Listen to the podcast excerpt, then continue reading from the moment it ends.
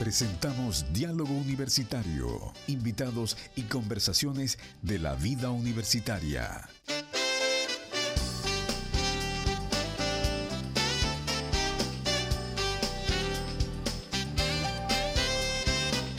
Faltan 26 minutos para las 11 de la mañana. Partimos un poquito tarde, estimado Julio, eh, por la razón que teníamos invitados. Siempre es bueno cuando vienen invitados a la radio y más todavía cuando tenemos gente de gobierno, ¿cierto? Que vienen a verlo. Claro, correcto. Tuvimos recién hace unos minutitos atrás a la gente del Servicio de Salud y del SAC eh, con el tema de la gripe aviar.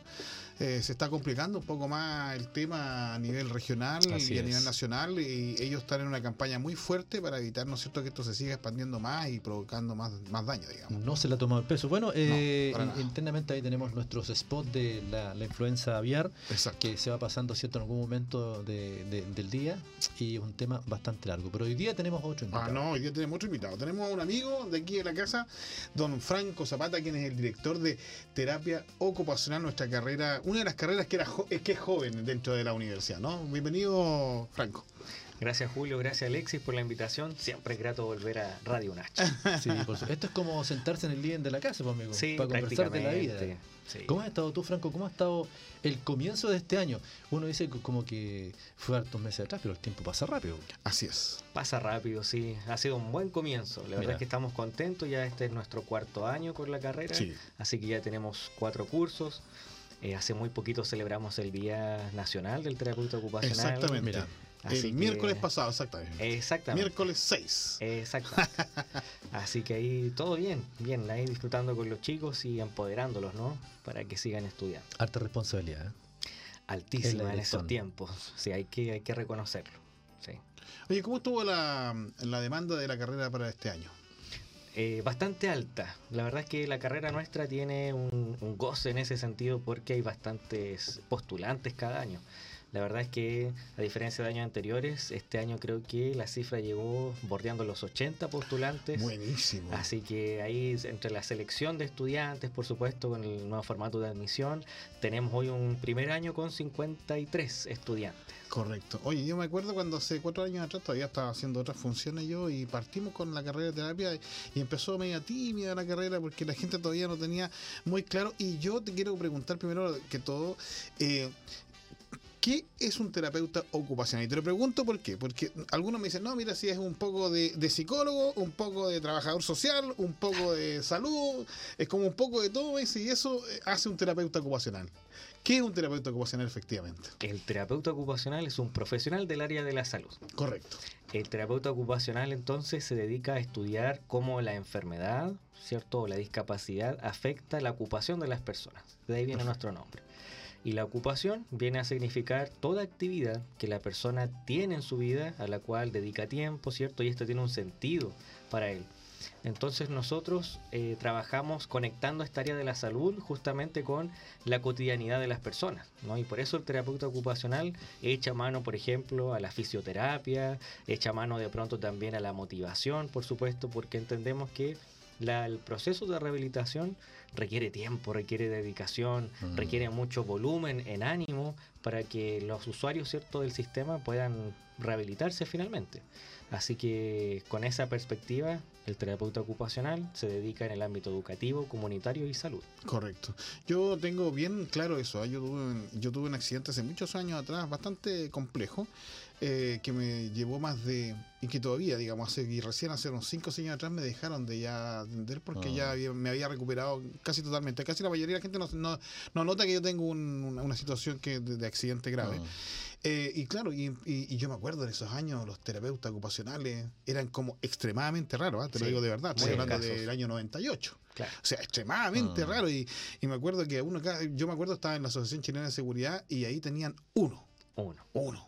Y atendía a mil. Claro, a mil indianos. Y de verdad que era. Porque él hacía de todo, digamos. Hacía mm, de psicólogo, le hacía, ¿no es cierto? De, jugábamos con una maquinita, con la cosa de las piernas y todo lo demás. Y, y además te iba a visitar a tu, a tu lugar, no sé dónde estabas enfermo, para darte como ánimo, para que siguiera adelante. Yo no sé cómo le alcanzaba el tiempo a este caballero, porque. bueno, qué interesante eso lo que comenta Julio. Yo creo que en un momento vamos, vamos a conversar con Julio, esa vuelta a la vida, segunda oportunidad que te dio señalando un accidente muy grave grave que tuvo, que, estaríamos comenzando toda la mañana. Pero interesante ver desde, desde tu punto de vista la, la pega del terapeuta ocupacional, ¿cierto? ¿Qué, ¿Qué, incidencia tiene en, en, en, la vida de una persona en la recuperación? No, mira, ¿eh? absoluta.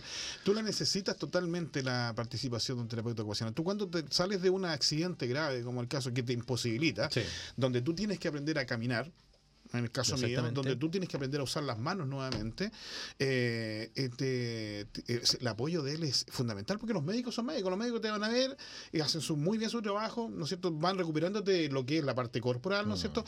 Pero te empiezas a dar cuenta que incluso las cosas más básicas tú no puedes hacerlas. Claro. Como por ejemplo levantarse, querer ir, por ejemplo, al baño, no puedes hacerlo. O quieres tomar un vaso de agua y no puedes hacerlo. Y ahí está el terapeuta, inmediatamente, ¿no es cierto? Eh, y aparte, ¿no es cierto? Obviamente, volver a retomar, ¿no es cierto?, tu labor normal que tú haces, eh, que te implica también un impacto, porque tú hacías una cosa que te provocó el accidente. Entonces, volver a hacer lo mismo no es sencillo. Entonces, por lo menos para mí, yo le tengo mucho aprecio, porque como te digo, yo, yo estimo a ese caballero ya se había jubilado, ya era un hombre mayor en esa época, pero yo te digo que el hombre tenía una capacidad porque era, el único en esos años, en 98, el único, y no se encontraba más, no es que no es que sobraran, así que no, no, no, había más terapeuta ocupacional. Yo no sé ni siquiera dónde estudiaban en esos años, en el año 98, terapeuta ocupacional.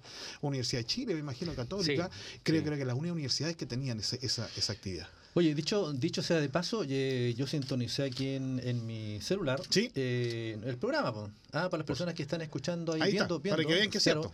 Y lo, y lo, y lo sintonicé a través de mi celular, así de fácil, a través de el, Facebook. Sí, señor. ¿Cierto?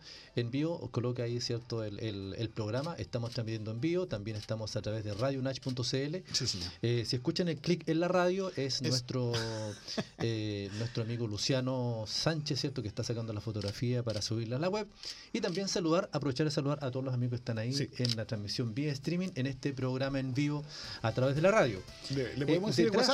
Sí, por supuesto. ¿Puedo decir WhatsApp? Para cualquier consulta que quieran hacerle a Franco, porque hay mucha gente que tiene ahí dudas, ¿no es cierto?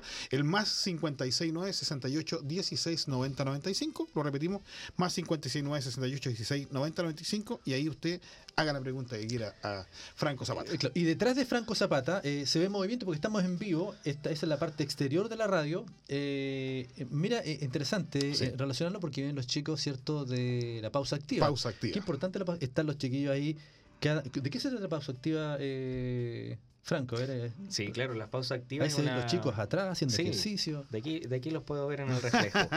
sí, las pausas activas es una metodología que se ocupa para que eh, los trabajadores en este caso, ¿cierto?, distribuyan fuerzas, ánimo, ¿cierto?, durante la jornada laboral. Es una iniciativa que se tiene que ingresar con fuerza en estos tiempos post pandemia también, ¿no? Oye, y sabes tú que muchas veces, mira, mira lo que pasa, y le pasa posiblemente a usted. No es que yo no, no, no, no lo hago porque no tengo tiempo, no tengo tiempo. ya vienen los chiquillos de, de, la pausa activa, estoy justo, estoy justo trabajando pero se hace para que uno se levante donde está haciendo la pega, camina un poquito. Es parte del trabajo, es parte también de la jornada laboral. Exactamente. De hecho, los estudios que nosotros utilizamos para fundamentar esta metodología es claramente porque incrementa los niveles de eficacia y eficiencia en los puestos laborales. Por lo tanto, organizacionalmente es muy bueno que las empresas, los lugares de trabajo consideren estas pausas activas. Bueno, ahora eso es eh, parte de la ley, digamos. Es, parte de, la ley, o sea, están obligados. Porque antiguamente cuando uno trabajaba trabajaba hace años atrás, ¿no es cierto? Lo más que hacía era levantarse el asiento, levántese cinco minutos del asiento y camine unos metros para que pueda y mueva las manos. Claro, no, hoy día es otra actividad, y aparte que es entretenida. Sí, eso es lo importante. Te saca un poco del trabajo normal que estás haciendo y te divierte un rato con la gente que tiene tu edad, menos de tu edad, y haciendo cosas distintas. Exactamente, sí. Busca entonces también despertar ese lado lúdico, ¿no? Para despertar todo el tema de dopamina, ¿cierto? Endorfina de nuestro cerebro y así nosotros funcionar mejor. Oye, eh, Franco, ¿cómo, cómo la, gente, ¿no es cierto?, de este país, porque esto es un tema nuevo, 60 años no es nada, digamos, en una profesión. No es como hablar de un abogado que tú hablas desde 1800, de un médico también. ¿Cómo la gente toma, digamos, el tema de la terapia ocupacional? ¿La, la gente le cuesta ir al terapeuta ocupacional? en forma particular, porque uno también puede ir y decir, ¿no es cierto?, yo, parece, los ancianos tercera edad. O sea, es un tema que también vamos a tocar después. Es re importante. Sí, la verdad es que la imagen del terapeuta ocupacional se está configurando todavía en, el común, ¿cierto?, de la sociedad civil. Claro. Eh, y todavía, ¿cierto?, existe quizá esta creencia, ¿no?, de que somos una combinación entre otras disciplinas, por ejemplo, kinesiología, psicología, pero en realidad nuestro enfoque es distinto como tú bien señalabas en el ejemplo anterior de tu propia experiencia, nosotros nos encargamos de estas actividades que se abandonan a causa de la enfermedad. Por lo tanto, nosotros venimos, por así decirlo, en segunda línea. ¿ya? Una vez que el médico, en este caso, salva la vida. Salva la vida, correcto. Nosotros nos, preocupamos de esa calidad de vida posterior. Entonces ahí nosotros fortalecemos desde lo más básico como cepillarte los dientes, correcto, ponerte un calcetín, hasta cosas más complejas de participación como un trabajo o en el caso de los niños con discapacidad, la, educación. Oye, uno se ríe, pero cuán difícil se lo puedo decir yo que es colocarse un calcetín cuando uno tiene una, un, un, accidente. ¿Cuánto tiempo estuviste? Un año. Un año. Un año hospitalizado completo un, año, completo hospitalizado y hasta hace poco, unos 5 o 6 años atrás, me seguían todavía revisando la H, me seguían del terapeuta hasta que me dijo ya, ya está ahí. A usted le falta solamente decir hasta la vista, baby. Ah, eh, le, faltó colocarme, le faltó colocarme fierro. pero tengo, claro, y no, yo tuve fractura cadera, piernas, brazos, Vamos a contar un día. Espalda. Vamos a contar un día la, experiencia. entonces te digo que eso es eh, importantísimo el trabajo de estos chiquillos, es muy importante. La gente, como te digo, todavía ni siquiera eh, conocían muy bien, ni siquiera se le llamaba terapeuta ocupacional, creo que en la época cuando yo estaba. Le decían de otra forma, no me acuerdo. Sí, una, persona me dijo, mira, a mí lo que me dijo, eh, en la UNACH dicta la carrera de terapeuta ocupacional y salen de TENS, me dijo. Como que, no, de verdad, como que la gente confunde un poco porque eh, la, la, línea como que es muy, muy, muy delgada, pero diferente, ¿cierto?, en el caso de esa carrera. Claro, lo importante es marcar el nombre. De hecho, yo cuando me de hecho, yo creo que mis padres aún no saben explicar bien a qué me dedico.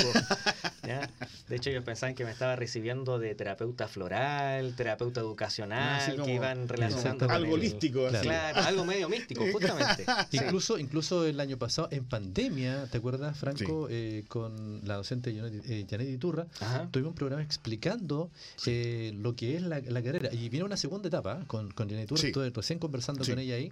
Eh, le mandamos saludos también que tenga una pronta recuperación. Exacto. Eh, va a tener una segunda etapa de este programa con invitados muy especiales explicando lo que es eh, el fin de la carrera.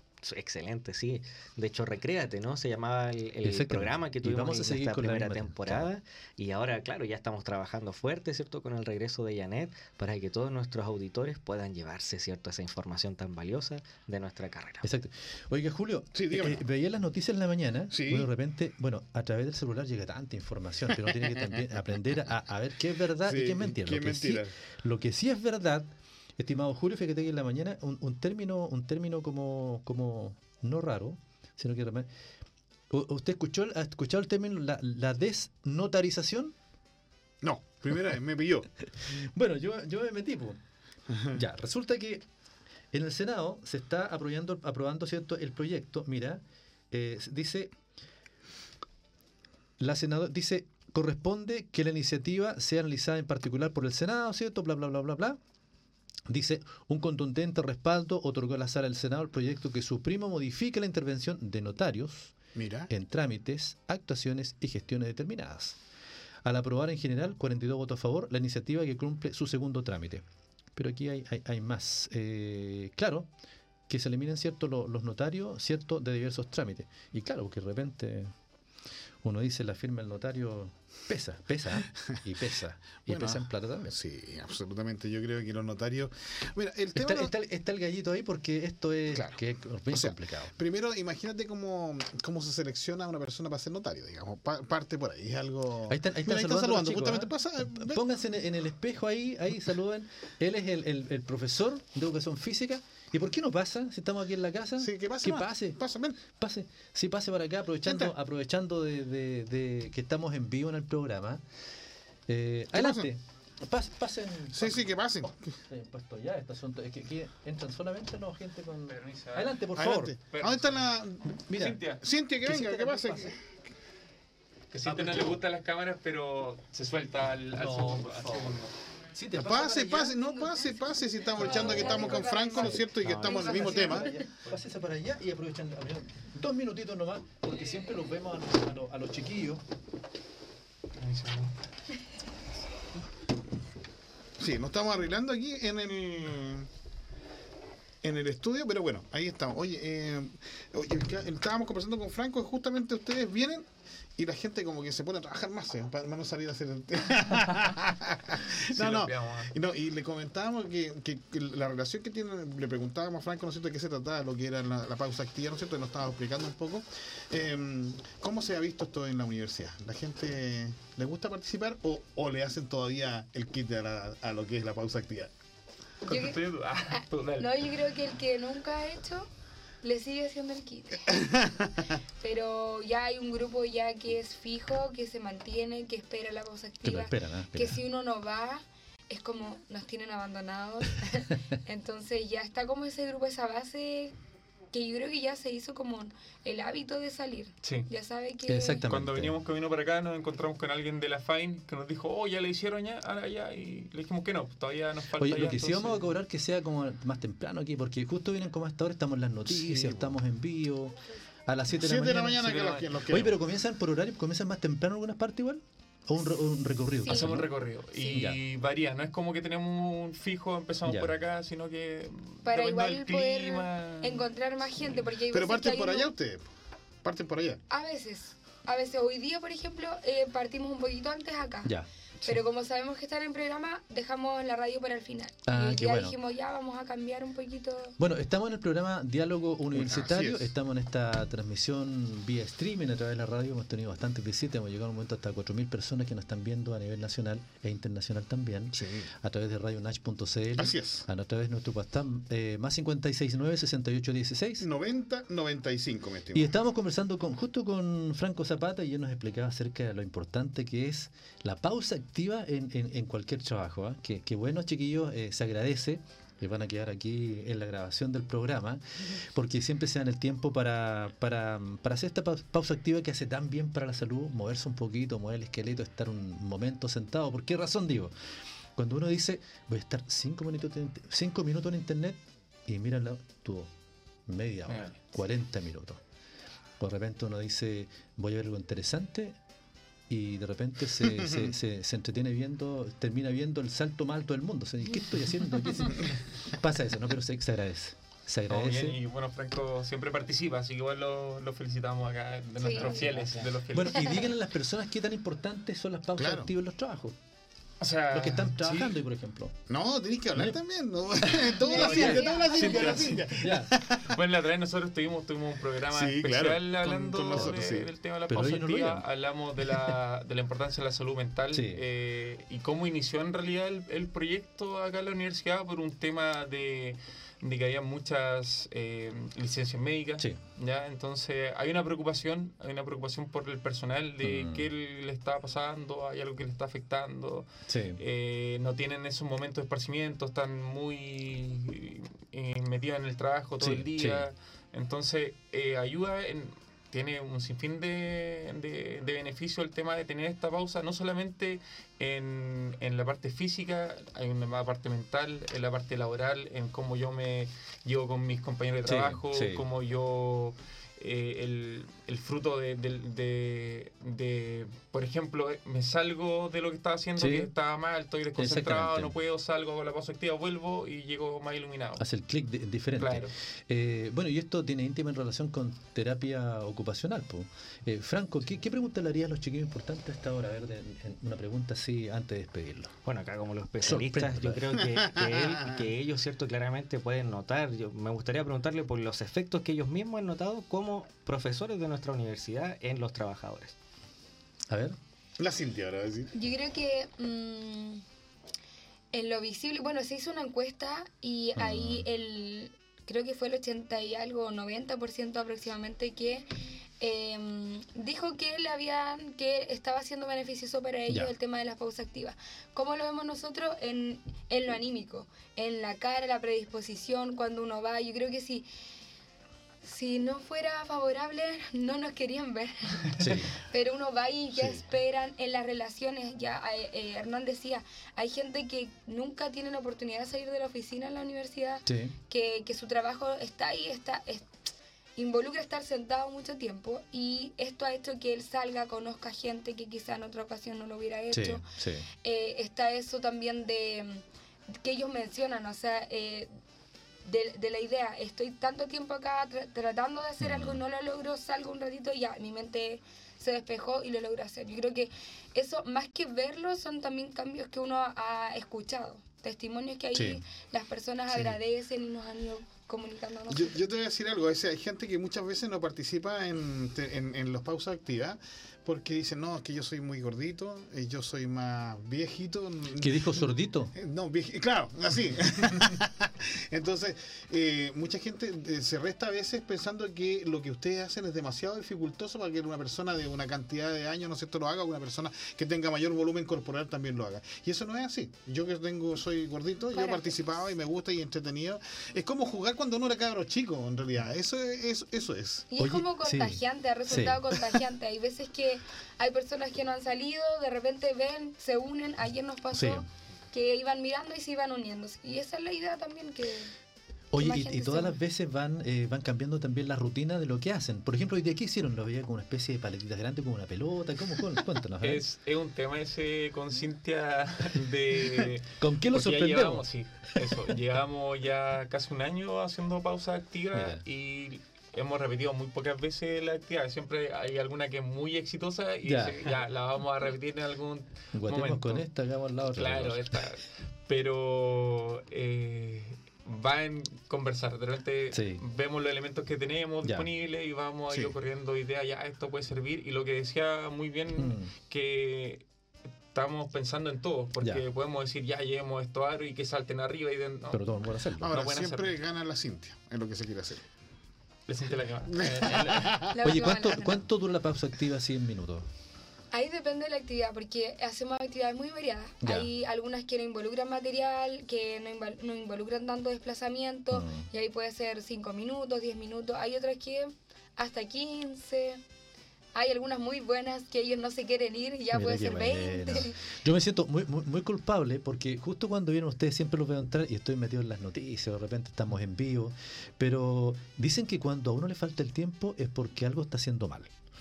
Entonces voy a hacer el tiempo, voy a hacer las noticias antes para acompañarlo un día en la pausa activa. Chicos, le queremos agradecer enormemente siempre predispuesto, ¿cierto? Eh, la, la, constancia en este tema, la pausa activa. Cierto. Y para las personas que están que nos están viendo en, vivo a través de esta transmisión streaming, ¿qué les dirían que están ahí frente a un computador durante toda la mañana? ¿Una recomendación, por ejemplo? Ahí está la cámara. mi recomendación es que a veces la, gente piensa que el tema de hacer una pausa activa es algo como complejo, algo estructurado, así como que tengo que preparar. Y el hecho de pararme, salir, caminar unos pasos, tomar aire, volver, ya... Ya es todo. Ya es todo. Y lo que decíamos igual, esa que vinimos... Eh, poco es mejor que nada. Exactamente. Siempre, poco mejor que nada. Entonces, yo con lo mínimo que empiece a hacer, puedo ir agregando cositas, averiguando. Pero ya tener la iniciativa de querer levantarme, salir, tomar aire, caminar un par de pasos. Eh, desconectarme un par de minutos de lo que estaba haciendo y después volver. Oye, pero los chiquillos aquí son fitness, ¿eh? No, pero es que mira, mira, el cuerpo que tienen. Tenemos que predicar con el ejemplo aquí. La Cintia sale como tres veces de mí con el tamaño que yo tengo. Claro, yo tengo muchas calugas, lo malo que me las comí Me las comí todas, ese es el problema. Chiquillos, muchas gracias por haber acompañado. Muchas gracias. En serio. Que estén muy bien, cuídense. muy bien. Chao, chao. ¿Quieren mandar un saludo no a la cámara de aquí? Esto va a quedar grabado, así que pueden mandar un saludo. Manden un saludo. Manden un saludo. Aprovechen. Un saludo a mis alumnos, principalmente de Bocajú. Ya que ahora tengo que correr para allá a clases. Eh, a los apoderados también si es que llega el video a alguno para que igual se motive ahí a trabajar en la casita. Lo bueno es que esto queda colgado y lo pueden, lo pueden compartir. Sí, porque bueno, es, una, es un colegio virtual, por lo tanto ellos tienen la necesidad también de, hacer cosas. Exactamente. Para ellos. Yo le voy a mandar un saludo a mi abuela, especialmente a mi abuela, que ella le encanta este tipo de programas, siempre le gusta escuchar la radio, así que a mi abuela. ¿Cómo se llama su abuelita, man? Aide eh, Medina. Aide Medina. Perfecto. Entonces, solo decir, abuelita, mire, le voy a colocar el, el, el, el, ¿cuánto se llama? El celular para que vea el programa la tele. Claro, sí, no, ahí le, le, voy a mandar la gracia. Muchas gracias, sí, chiquillos. Muy bien, nos vemos. chiquillos.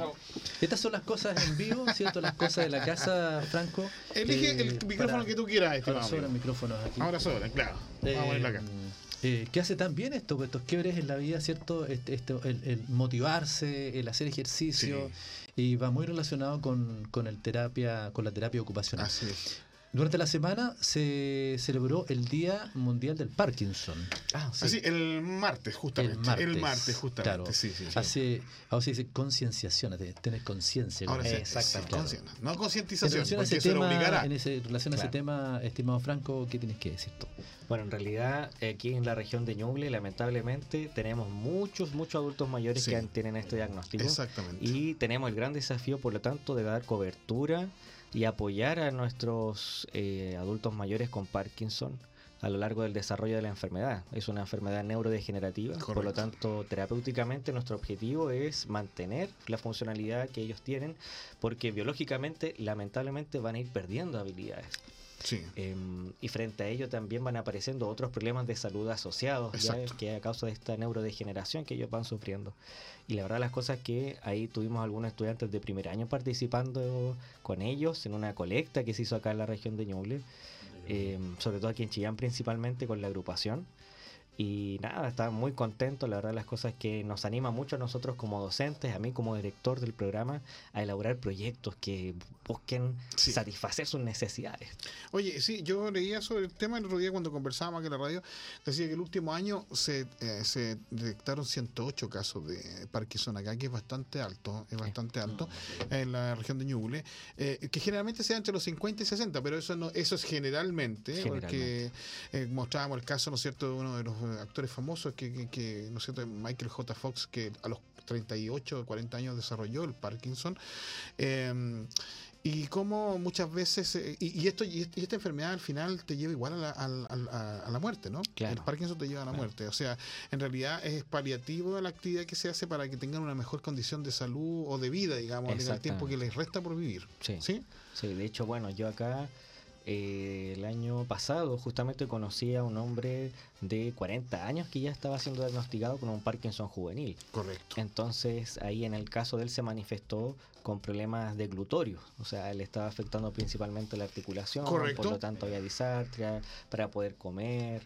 Ah, entonces hoy nos encontramos con esos desafíos acá en la región y con todo gusto la carrera le va a hacer frente. Oye, me están preguntando acá, porque me acaban ¿cuál es, eh, cuál cree usted, profesor, dice que son las, debe ser un alumno tuyo, ¿cuál cree usted, profesor, que son las tres habilidades más importantes necesarias para el éxito en la terapia ocupacional? Ah, qué excelente. Seguramente usted le hizo esa pregunta en alguna, algún, en algún examen. Lo estamos viendo con primer año. Mira, ah, ya, tiene que ser de primer año. Lo estamos viendo con primer año. Las tres, tres habilidades. Yo creo que la primera habilidad del terapeuta que debe tener es la empatía. El terapeuta ocupacional tiene que tener esa capacidad de situarse en la vida del usuario para comprender cómo ayudarle. Correcto. La empatía. La segunda es la motivación. Un terapeuta fome no existe. El terapeuta ocupacional es motivado, alegre, busca el volumen de la energía. Y el tercero yo creo que es la creatividad. En terapia ocupacional nosotros creemos que todo es posible y si algo es imposible, buscamos la manera de que sea posible. De que sea posible. Ah, exacto. Hay que buscar todos los medios posibles. Tiene que ser entretenido el terapeuta. Pues, si usted llega allá y usted, ya que viene con toda su carga psicológica, ¿no es cierto?, del accidente, de la situación que ha, que ha sufrido, y más encima le toca un terapeuta fome. Sí. tiene que ser revitalizante para la persona. Absolutamente, absolutamente, absolutamente. Mira, tengo otra pregunta. Déjame. Eh, ¿Cuáles son los factores? Me dice, yo, creo que usted está, haciendo, tiene una prueba pronto con su alumno de primer año. Eh, dígame verdad, porque no están ¿Cuáles son los factores de una terapia ocupacional eficaz? ¿Cuáles son los factores? Bueno, yo creo que el primer factor primero es que el terapeuta no se deje dominar de pronto por el contexto. ¿ah? La verdad es que me refiero a que en el contexto a nosotros nos puede faltar algún recurso, algún material, pero el terapeuta tiene que tener el uso del yo terapéutico, que es una teoría que nosotros hemos elaborado en la disciplina, que consiste en que yo no puedo tener nada, pero me tengo a mí mismo. Ah. Y yo soy ya un instrumento terapéutico. Por lo tanto, el terapeuta tiene que ser consciente de sus propias habilidades para poder usarlo. El otro factor también consiste en originar esa cercanía con el usuario. ¿ya? Acercarse a su vida, explorar, ¿cierto? Yo le digo a mis estudiantes, usted tiene, tiene que ser un metiche. Claro. Lo que usted, no pregunta, exactamente. lo que usted no lo que no pregunta a nadie, nosotros lo preguntamos con tal de comprender la vida del usuario y saber cómo ayudarlo. O sea, es importantísimo saber el entorno de vida de la persona que está afectada, digamos, por una situación para poder hacer un buen trabajo de terapia ocupacional. Y lo tercero diría yo que es justamente aquello que se relaciona es trabajar con el contexto real de la persona. Correcto. Efectivamente en el hospital, como tú pudiste haber tenido la, la, experiencia. Y le enseñaron a mi esposa y le enseñaron a mi hijo, que era muy chiquitito en esa época. me imagino, me imagino. Entonces, en el hospital es un contexto muy distinto a, tu casa, por ejemplo. Claro. Entonces, la rutina es distinto, todo es distinto, así que nosotros trabajamos en contexto real. O sea, trabajan con la familia también. Tienen que ser. Mira. Bueno, estamos conversando para las personas que recién, recién se enteran a nuestra sintonía de radionach.cl a través del 106.9 por nuestra línea en vivo en los eh, en los mil, eh, mil watts de potencia a través de la región de Ñuble, en Radio Nach con Franco Zapata, sí, señor. Director. el director de la carrera de terapia ocupacional de la Universidad Adventista de Chile. Estamos conversando de este tema tan tan interesante de la terapia. Pasa rápido el tiempo, ¿eh? Pasa rápido. Ah, sí, estar entretenido en la radio, pasa rápido. Oye, ¿qué pasa cuando, porque yo lo vi, y se lo voy a preguntar a usted, ¿qué pasa cuando una persona que usted está tratando es hostil, porque hay gente que es hostil. que no, no, no quiero, y yo lo vi. O sea, gente que, eh, te cuento, eh, gente que tenía lesiones mucho menores, pero que tenía una carga eh, emocional o, mm. psicológica muy fuerte y que no querían absolutamente nada. Ah, no querían que hicieran nada. ¿Qué hace ahí un terapeuta ocupacional? Yo creo que, bueno, es un desafío que tenemos en la práctica, ¿Ah? de hecho sucede. Y ahí también a nosotros se nos forman dentro de nuestras teorías de que uno se tiene que presentar al usuario tal y como uno es, ¿ya? porque eso va a naturalizar también el mm. vínculo terapéutico con, con, la persona. Y efectivamente cuando vemos un perfil hostil, y hay que separar, eh, tenemos que entrar a estudiar bien la cosa porque mm. hay que separar la desmotivación y la desmotivación arroja estos tratamientos hostiles por parte del usuario o hablamos de que la persona es hostil porque tiene un temperamento más colérico. Correcto, claro, exacto. Cualquiera de las dos va a conllevar entonces que el terapeuta haga un razonamiento ahí y si dentro de toda esta creatividad que apuntaba nada da resultado, éticamente hay que hacer entonces una derivación ¿ya? O decirle a otro colega, colega, mire, tengo a este perfil usuario, estas características, y conmigo quizás no se da, inténtelo usted. Claro, porque se da, se da eso. yo lo vi muchas veces, por eso digo, lo vi muchas veces, gente incluso, ¿cuál, desde mi perspectiva muy particular, ¿no? ¿Qué, ¿cuál fue la gente que yo veía con mayores complicaciones para volver a lo que era su vida normal?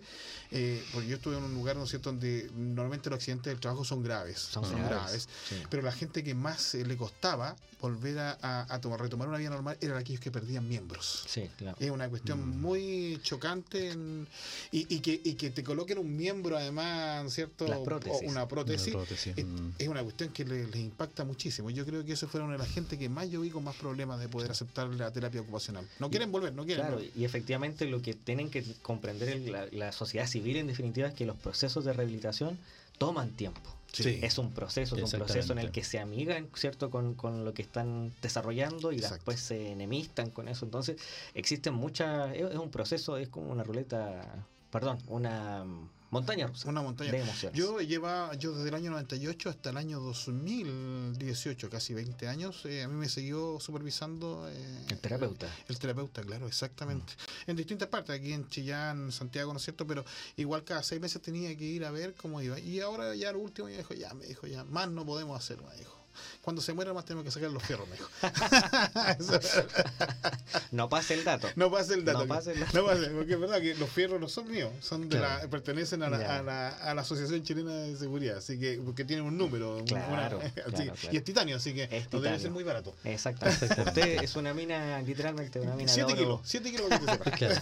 Oye, Franco, bueno, muchas personas que están escuchando la radio, nos están viendo hasta ahora, eh, pueden estar pasando por ese momento bien complicado en que tienen un familiar eh, hospitalizado con, con, bien complicado, otro que está saliendo, pero también no saben cómo, cómo atacar, porque, a ver, lo veo, la persona va con, con, con su hijo, se van turnando para ir al lugar, ¿cierto? Pasar todo el día con el paciente, de repente lo encuentran de buen humor, de mal humor. ¿Cómo, cómo, ¿Qué consejo le darías a esas personas que, que están pasándolo por ese momento?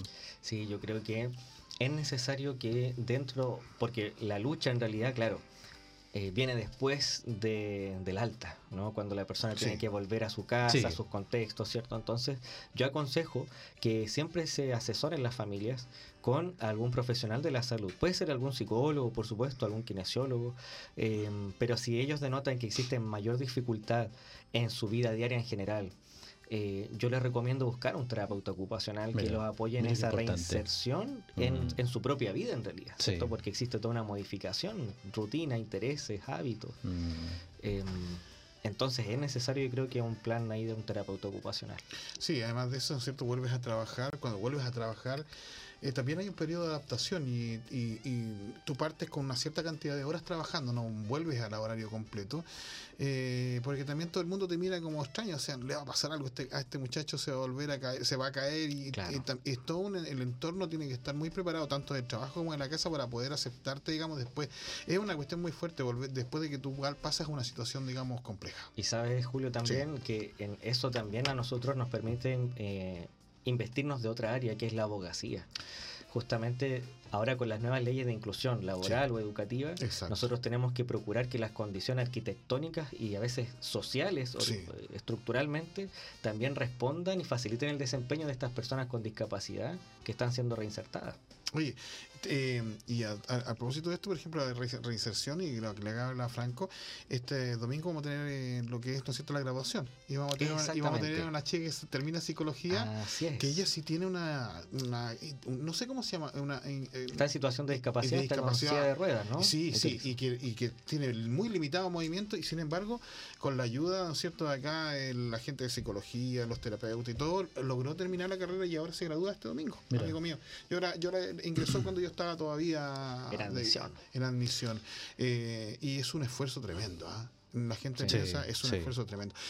¿Cómo trabajan con los demás profesionales, los terapeutas ocupacionales, mi estimado? Claro, siempre es bueno. Porque eh, no usted solo que, se la, que Superman y vamos y hacemos es, todo. Es imposible. Yo creo que ningún profesional puede hacerlo todo solo. Así que el trabajo en equipo siempre va a estar en aunar fuerzas, ¿cierto? Para que sea lo mejor para el usuario y no duplicar estrategias, ¿cierto? Correcto. No estar trabajando lo Correcto. Eh, por ejemplo, en el caso de un accidente traumático, me refiero con amputación, ahí claramente se va a necesitar quizás fortalecer la musculatura del miembro eh, indemne, ¿cierto? y va a estar trabajando el kinesiólogo, el psicólogo va a estar, ¿cierto?, aceptando toda esta reconfiguración corporal y el terapeuta va a entrar, ¿cierto?, a poder fortalecer esta comprensión de la nueva funcionalidad. ¿En qué sentido? Está bien, quizás la persona era diestra, y justamente fue amputada de la extremidad superior derecha. Ah, entonces nosotros pasamos toda esa capacidad. hacia el miembro izquierdo, por ejemplo, para que él pueda volver a cepillarse los dientes, peinarse, eh, cosas tan básicas, separar la micro, por ejemplo, eh, usar el teléfono. Tantas cosas que nosotros en el común del día pasamos por alto, pero que para nosotros como terapeutas es sumamente valioso. Bueno, un profesional decía que para activar el cerebro, ¿cierto? Trate de hacer trate de hacerlo, eh, por ejemplo, mañana, las cosas con la mano izquierda. Sí, eh, yo, mira, eh, mi mamá tenía esa costumbre, nosotros no hacía, mi, madre era una mujer muy vieja, pero yo creo con la mano derecha, pero ella decía que tomáramos el lápiz y tratáramos de escribir con la mano izquierda. Y a mí me gusta mucho el ejercicio de eso, me escribo pésimo con la mano izquierda, pero que es difícil. El esfuerzo como que se desclavica el cerebro. ¿Sí? En serio. Como Usted que dice, ¿no? Que hay que rearmar el, Suena. Suena, ¿cierto? La, la, máquina del cerebro. Pero hay que hacerlo, ¿ah? Sí, hay que, hacerlo. Oye, amigo mío, yo te quería preguntar una cosa porque, el, disculpa, me gusta mucho el tema de terapia, Alexi. Em, pero hay un tema también que es social. Sí. Es un tema social. Nosotros en esta sociedad vemos como raro aquel que le puede faltar un miembro, vemos raro aquel que es ciego, vemos raro, ¿no es cierto?, que tiene un TEA, por ejemplo. ¿Cómo, cómo cambia eh, esa visión del ser humano de nosotros? Porque nosotros, aquí incluso dentro de nuestra universidad, podemos vivir esa situación. Hay gente que viene y, ve, raro en una persona que vea una silla de ruedas. ¿Cómo cambia eso? ¿Cómo, ¿Cómo cambia la percepción de la gente? Porque todo cambio pasa también porque la sociedad cambia. Porque si no, podemos, usted puede hacer un excelente trabajo, pero termina la terapia y sale a la calle y en la calle le dicen, no sé, perdona la expresión muy vulgar que voy a usar, dicen cojo, por ejemplo. Claro.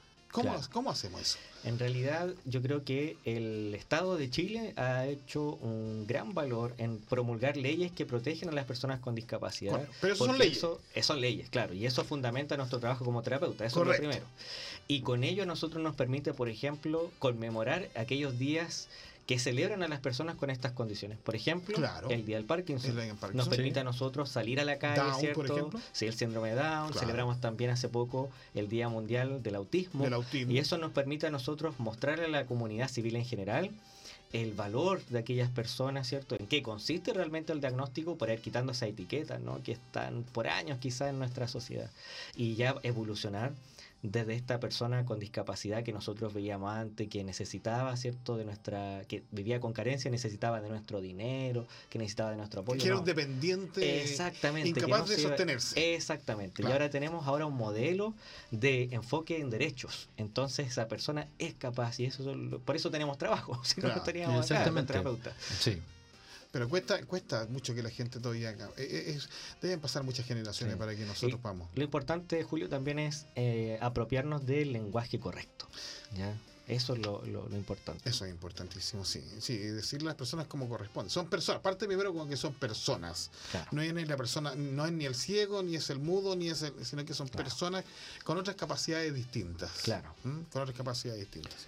Oiga, el 7 de mayo, ¿sabe qué pasa el 7 de mayo, no? Eh, no, el 16 es el cumpleaños de mi señora, pero no, no, el 7 creo de mayo, que lo vayan a celebrar. Eh, ¿Sabe que va a tener que ir a votar el 7 de mayo? Ah, ¿verdad? No, ya, sí, ya. Oiga, no, la gente como que... Va a pasar lo mismo que estoy diciendo, ya, ya, me tiene, ya estoy medio aburrido tanto votar. No, sí, no, sí, pero no, hay que ir a votar, hay que ir a votar, tiene toda la razón. Y este año el voto, el voto obligatorio, no se lo olvida. Sí, sí, que si se le olvida, señor, no, va a tener que desembolsar unos buenos molacos. y bastante, usted no lo crea. Estamos hablando de 3 UTM, así que no es poco, amigo mío. ¿eh? Claro, una de las primeras elecciones que viviremos en nuestro país el próximo 7 de mayo, cuando debamos ir a votar para elegir al nuevo consejero constitucional. Ya hay unas pancartas en la ciudad de Chillán. Ah, sí, tomas de algunas. Los mismos algunos exalcaldes por ahí están, ¿cierto? Medio, medios arrugados, pero todavía están. Sin embargo, eh, desde el sitio web de Cervel presentaron el nuevo calendario para las elecciones 2023. Usted se mete a cervel.cl sí, señor. y encuentra cierto todo el asunto cierto para la votación. Así es. Y este este 15 este 15 de, este 15 de abril, que es el día viernes, tengo entendido. Eh, claro. No, no, no, no. El sábado. se van a conocer, claro, se van a conocer los lugares de votación y todo el cuento. Tengo entendido que van a ser lugares eh, que eran antes la Escuela Juan Madrid Sola y la Avenida O'Higgins sitio y otro lugar de votación, pero téngalo presente, ¿eh? sí. para que no vaya a, dar voto a otro lugar. Claro, que, que tiene que revisarlo antes y por, por supuesto primero ir a votar, porque como de pronto te dijeron que el voto era voluntario, ahora el voto es obligatorio, entonces la gente un poco se pierde. ¿Tú que estás acá en Chillán o Sí, ya me cambié. Me tocó votar en Santiago a elecciones hace un año atrás, pero ya en la última elección me tocó acá. Claro, y, posiblemente por la... Uy, te veré, ¿y dónde es que vota la gente? Como que ya. Ahora, le cuento, el 15 de abril, ¿cierto? Podrá conocer su lugar de votación y mesa receptora de sufragio para la elección de miembros del Consejo Constitucional. Y, además, si es que le toca hacer vocal, pues tipo. Exactamente. Oye, pero ahora pagan al menos y llevan un sanguchito. Antes, antes le pegaban una palma de, la espalda. El voto para esta elección es obligatorio, señor. Sí, señor. Para quienes obtengan su domicilio electoral en Chile. Si desea conocer más información, en cervel.cl. ¿ah? Así que recuerde, A mí me encanta ¿ah? votar allá en mi pueblo porque somos tan poquitos que nunca hacemos taco. Qué bueno. Oye, ¿y, te has fijado que en algunos, algunos momentos de votación las personas más de daban van, de corbata a Oye, mi, sí, mi, abuelo y mi abuela iban escacharpeados a, claro, a votar. Era, una cosa, era una cosa importante. Exactamente. Después ya empezamos a perder un poco la importancia y después le dimos voluntariedad. No iba nadie a votar, ya es un, es un derecho importante civil que hay que hacer. Yo estoy de acuerdo con que sea obligatorio el voto. absolutamente. Yo creo que es una responsabilidad. Y también, ¿cuánto le quedan? A ver, le queda como un mes para agarrar un diario, una revista, así como para argumentarse también que ir a votar, pues señor. Porque de repente va, a ir a votar y se va a encontrar con una sábana en que va a mirar para todos los lados, ¿cierto? Y, va, y, va a harta gente y entonces tiene que tener claro, para no perder tiempo. Sí, señor. Y para no perder, porque si, si va a meterse a la cabina y no tiene idea, va a perder tiempo. Claro. ¿Cierto? ¿Por qué razón? Porque simplemente usted tiene edad, lo van a llevar sus hijos, ¿cierto? Lo van a esperar afuera en el auto y no, no, entonces hay que guiar un poquito a las personas. No, no, no falta que te dice, no, no, pero vota por este. Claro, entonces hay que documentarse bien, sí, absolutamente. tener algo, en fin, son derechos civiles, ¿cierto? por haber. Oye, a propósito de eso, ¿y la gente que tiene eh, algún tipo, de, personas que tienen algún tipo de discapacidad, cómo lo hacen para ir a votar? ¿Hay, eh, ¿hay cabinas especiales? Asistido. Sí, sí, existe el voto asistido. Porque hay algunos que usted siempre se encuentra con gente, no, es que me, le tocó en el tercer piso y no hayan cómo que el ah, caballero vote y tienen que bajar la, la urna, no sé, y, uno... claro. Pero esas cosas hay que pensarlas de antes. Sí, pues. el, el, voto ahora también tiene una, eh, como yo decía, un voto asistido. Ya. Eh, existen todas las modificaciones en la actualidad para que las personas ejerzan su, su derecho, ¿cierto? Mm. De forma consciente, en eso no, no hay problema. Eso es parte, parte de la vida que le quería mencionar a los amigos, ¿cierto? Sí, por supuesto. pero ¿qué, ¿qué, pasa el 7? Algunos dicen, ¿qué pasa el 7 de mayo? absolutamente perdidos todavía. Exactamente, sí. Eh, Franco, bueno, en relación a ese tema, sí. Eh, nuestra universidad ha hecho grandes esfuerzos, pero no está leve en relación a este tema. Es una pregunta. Una pregunta. Una pregunta. Sí. Accesos, por ejemplo. Sí, es un desafío. La verdad, las cosas que eh, lo bueno es que todas las, la mayoría de las carreras de nuestra institución está tirando líneas en relación a la inclusión. Ah. Por lo tanto, veía yo hace un par de semanas en la carrera de educación física, trabajando con silla de ruedas de índole deportivo, ¿ya?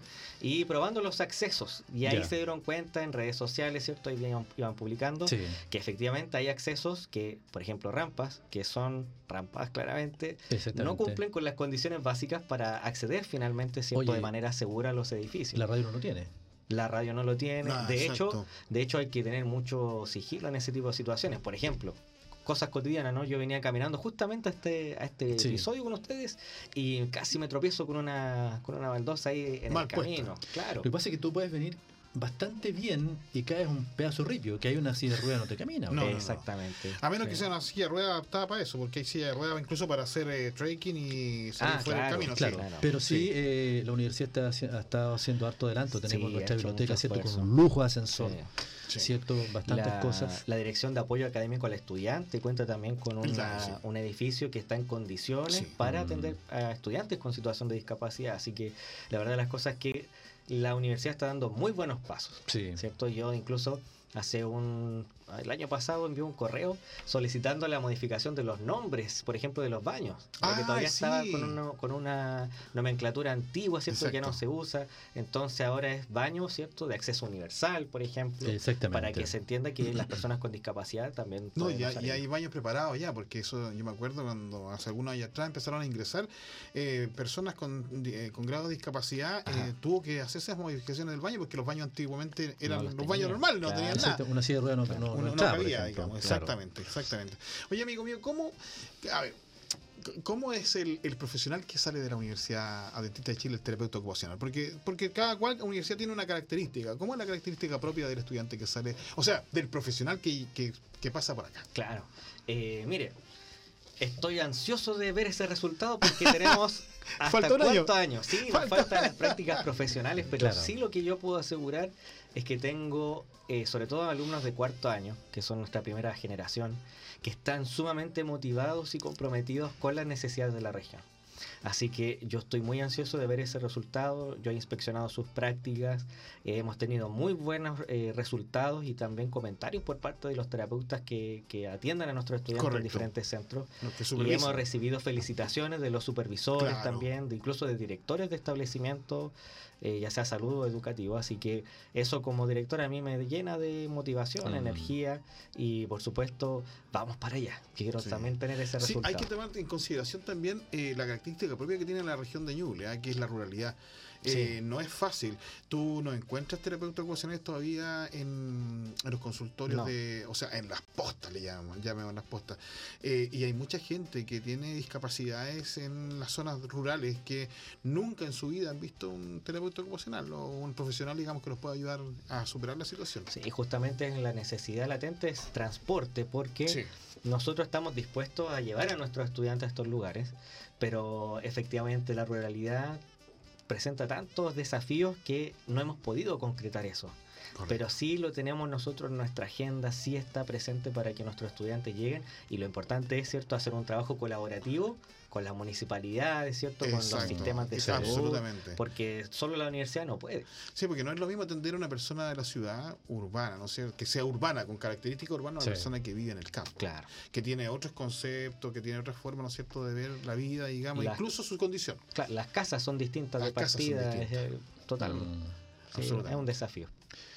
Bueno, son, son momentos de la vida que bien vale la pena conversar, ¿cierto? Para hacer conciencia en todo sentido. Estamos conversando con Franco Zapata en relación a este tema. Tiene, que, irse, tiene que una reunión, Franco. a, clases. A clases. Eh, yo creo que vamos a terminar un poquito antes el programa, pero vamos a dejar el micrófono y la pantalla que tenemos ahí en transmisión vía streaming, Franco, para para orientar a algún papá que quiera decir, oye, me gustó, me gustó la, parada, ¿cierto?, de la carrera, me gustó el director. ¿Qué le dirías a esa mamá, a ese, adulto que está escuchando la radio y que su hijo está en cuarto, por ejemplo? Claro, y que puede orientar. Orientar. Exacto.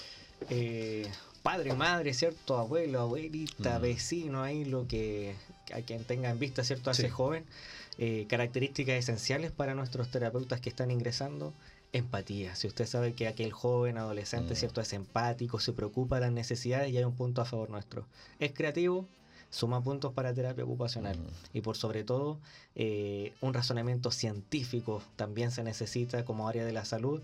Tiene que gustarle la biología, tiene que buscarle la, tiene que buscarle la quinta pata al gato ahí en anatomía para poder destacar, ¿cierto? Y, y avanzar en la formación de en la formación profesional. Bueno, como se, se trata de promocionar la radio, cuando, cuando esté con sus alumnos, mejor va a llegar un poquito atrasado el profesor, mire, está en la radio. ¿Es la radio? La, universidad tiene radio? ¿Y dónde está esto?